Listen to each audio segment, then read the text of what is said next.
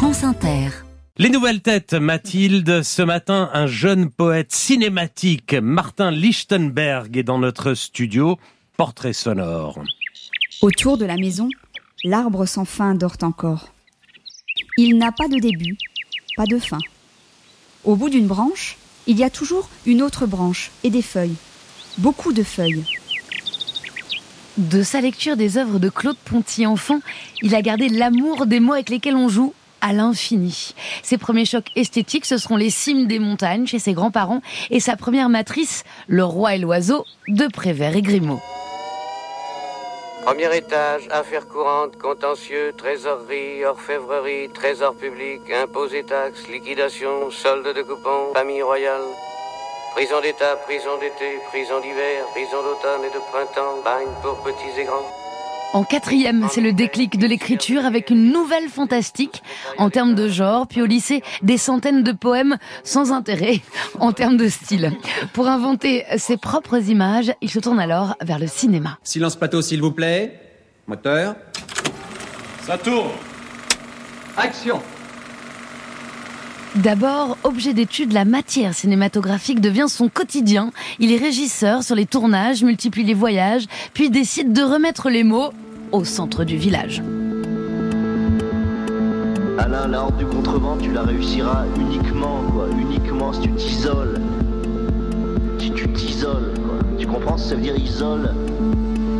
Isola, l'île, quoi. S'inspirant de l'un de ses auteurs de chevet, Alain Damasio, qu'on entendait ici, avec Rhône, et de sa langue qui creuse un ailleurs, il s'attelle à son premier roman, ce conte d'anticipation où le monde est submergé et des gens lardés d'espoir dérivent vers une île fantasmée. Ça s'appelle La Roche, ça vient d'être publié chez Héloïse d'Ormesson. Martin Lichtenberg, bonjour. Bonjour. Vous avez 27 ans, vous êtes toujours régisseur dans le cinéma.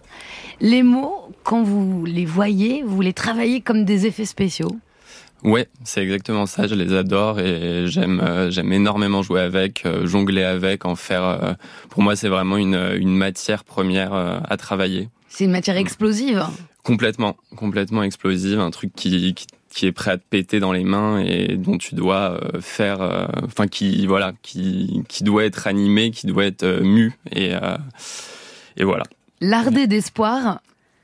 Ouais, exactement. C'est assez, c'est assez frappant, c'est assez désespérant également. Oui. mais mais il y a, y a, un monde qui explose rien que dans l'art d'espoir. Ouais, il y, y, a une idée de violence, il y a une idée de, de nécessité en fait d'espoir. L'art d'espoir, c'est l'idée. Comme des coups de couteau. Euh, voilà, comme des coups de couteau. On n'a pas le choix en fait. On, on garde la, la, tête haute, on essaie de la garder hors de l'eau et, et d'avancer coûte que coûte. Euh, face à tant d'adversité. La Roche, c'est presque un scénario. Euh, ce livre, c'est un premier roman, donc vous parlez de contes poétiques, euh, euh, c'est aussi peut-être de la surréalité, puisqu'on en parlait à l'instant. Vous avez créé donc un monde flottant avec des castes. Il y a les rocheux, la classe populaire qui travaille dur pour gagner un hypothétique billet de train vers la capitale, objet mm. de toutes les convoitises. Il y a les rocailleux, les anciens rebelles qui ont abandonné tout espoir, qui se morfondent dans une débauche arrosée de magma. C'est le mélange hein, qui tourne dans les bas-fonds. Et puis il y a les carriéreux qui tentent de maintenir les apparences d'une une grandeur passée, et la garde, le pouvoir répressif, corrompu aussi, qui gère les départs et les élus, les avant-gardiens, on les appelle. Comment elle est venue cette terminologie? Les rocheux, les carriéreux, on entend presque carriériste. Pourquoi tous ces, tous ces mots sont venus de, du minéral? Euh, bah, c'est la roche en fait tout simplement. J'avais, euh, je sais pas du tout pourquoi j'ai pensé à cette idée de roche. Peut-être pour, euh, peut-être mon amour de la montagne, de l'escalade. Euh, ça a dû venir de ça. Et, euh, et roche, de la roche, on est, enfin tout est venu graviter autour des, le champ lexical de la roche, du minéral. Ce, qui est, ce qui est intéressant, c'est qu'on est dans un monde qui n'est pas daté. C'est pour ça que vous parlez pas mm. d'anticipation. Je peux pas vous dire qu'on est en 2072 ou, euh, ou 2127. Euh, pour autant, on se doute bien que si ce monde est submergé, c'est un petit peu euh, qu'il ressemble au nôtre. Et il y a plusieurs langues qui se croisent. Il y a un roman qui s'écrit dans le roman, qui est le personnage de Lou, une petite fille, et qui pose cette question tout au début comment nous nous sommes retrouvés là? À quel moment avons-nous laissé nos corps s'extraire de la piste. En fait, c'est un roman qui se passe au moment où on se réveille dans le monde qu'on n'aurait pas voulu, mais qu'on va devoir gérer Ouais, d'une certaine façon, ouais, je pense que ouais, je suis je suis un enfant de ma génération et, je pense que comme tout enfant de ma génération, je suis j'ai grandi avec cette idée que euh, qu'on va pas dans le bon sens et euh, avec cette angoisse d'un monde euh, d'un avenir très sombre et mais qui reste hyper mystérieux parce qu'on sait pas exactement ce qui pourrait arriver. Et, euh, et, je pense que c'est voilà une idée qui, qui, transparaît énormément dans La Roche. Dans... Et, et, qui, et qui est une idée aussi qui vous est venue en réaction. Euh, on peut penser à des blockbusters. Bon, ça avait été un, un, un, four Waterworld avec Kevin Costner, mais ce sont des choses qui sont travaillées en fait euh, par, par le cinéma, le cinéma grand spectacle. Vous vouliez faire d'autres images, vous dites, fabri contre des images qui sont fabriquées de toutes pièces et qui ont le pouvoir de séduire et de mentir. Ouais. Euh, vous vouliez Je... fissurer ce que nous on regarde d'habitude sur grand écran? Ouais, mais c'est un truc qui me fascine, euh, qui me fascine complètement dans le cinéma, c'est cette capacité, euh, enfin dans le cinéma et dans les images de manière générale, sont c'est la capacité du cinéma à mentir en fait, à ouais, à, à, montrer des images qui peuvent être fabriquées de toutes pièces comme je l'écris et et qui peuvent mener, euh, enfin il faut complètement duper euh, le spectateur quoi. Les mots ouais. c'est des antidotes. Ouais, peut-être. je pense qu'on peut mentir avec les mots aussi, mais oui, les ça. images, il y a vraiment l'idée de, de, la preuve par l'image. Mm. Et en fait, euh, enfin, je pense qu'il y a cette volonté de, de déconstruire cette idée dans, dans La Roche. Dans La Roche qui se lit euh, comme on irait voir presque un grand film.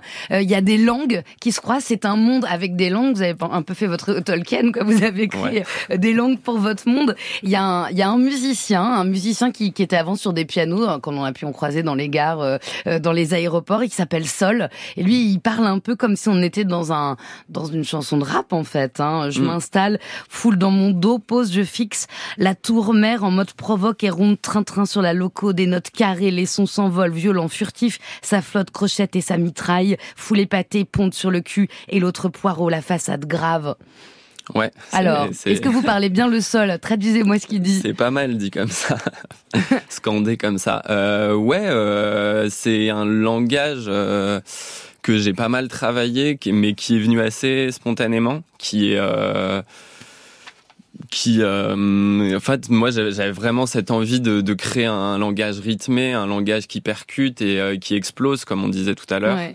Et, euh, et, et, avec cette, cette, euh, cette idée de mouvement qu'on retrouve dans le cinéma, euh, de, de créer une forme de spectacle en fait par les mots. C'est ça. Voilà. Et là-dessus, vous êtes dans les pas d'Alain Damasio, pour vous, c'est ça. Oui, Créer bah, un ailleurs on... avec sa langue euh, et, et, et, finalement garder cette, cette ampleur poétique, cinématographique, ouais. qui n'est pas de la science-fiction technique, on va dire, ni politique. Complètement. Bah, je pense que c'est euh, c'est Alain Damasio qui m'a guidé vers. Euh, merci Alain, si tu nous écoutes. Peut-être. qui euh, qui m'a guidé vers cette euh, cette libération des mots.